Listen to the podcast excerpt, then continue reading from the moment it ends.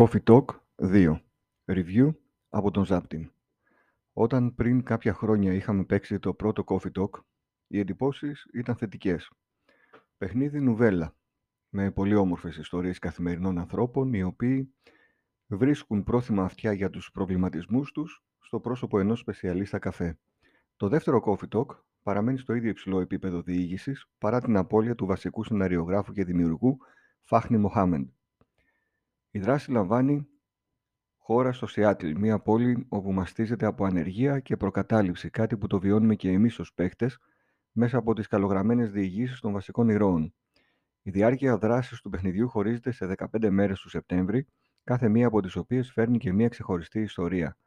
Ρατσισμός, κοινωνικός αποκλεισμός, αβεβαιότητα επαγγελματική και συναισθηματική είναι μερικά από τα ενδιαφέροντα θέματα που καταπιάνεται το παιχνίδι υπό τους ήχους απαλής low-fi μουσικής και βροχής.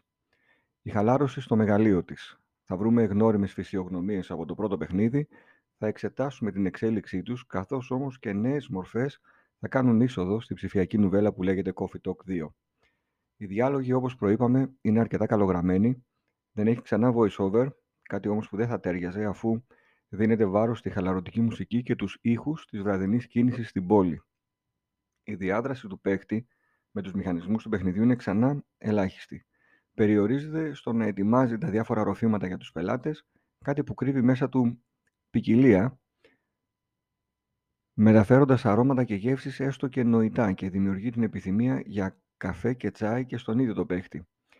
Επιπροσθέτως, παίζει πλέον ρόλο και η μνήμη, αφού θα μας ζητηθεί αρκετές φορές να θυμηθούμε πράγματα και συνταγές, Κάτι που είναι ευχάριστο αφού αυξάνει το βαθμό συμμετοχής του παίχτη έστω και ελάχιστα. Οι παρουσιάσεις των προϊόντων της μηχανής του καφέ είναι όμορφες και οι αντιδράσεις των πελατών ποικίλουν, ανάλογα με το αν ο βασικός πρωταγωνιστής έχει πετύχει ή όχι την παραγγελία τους. Συνάμα ακούει την ιστορία και τους προβληματισμούς του καθενός, πάντοτε διακριτικά και καθόλου παρεμβατικά, δημιουργώντας έτσι μία βαθύτερη, σχεδόν φιλική με καθέναν από αυτούς σχέση. Εξάλλου, η εν λόγω καφετέρια είναι βραδινή, ιδανική για όσους θέλουν κάπου να χαλαρώσουν από τα άγχη και τα προβλήματα της ημέρας.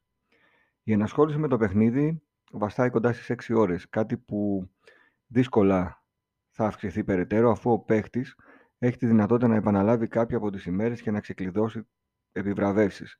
Είτε να πειραματιστεί στο να φτιάξει νέα ροφήματα που δεν ξεκλείδωσε από το κυρίως παιχνίδι. Προαιρετικά δε με χρονικούς περιορισμούς προκειμένου να αποκτήσει και ένα μεγαλύτερο ενδιαφέρον.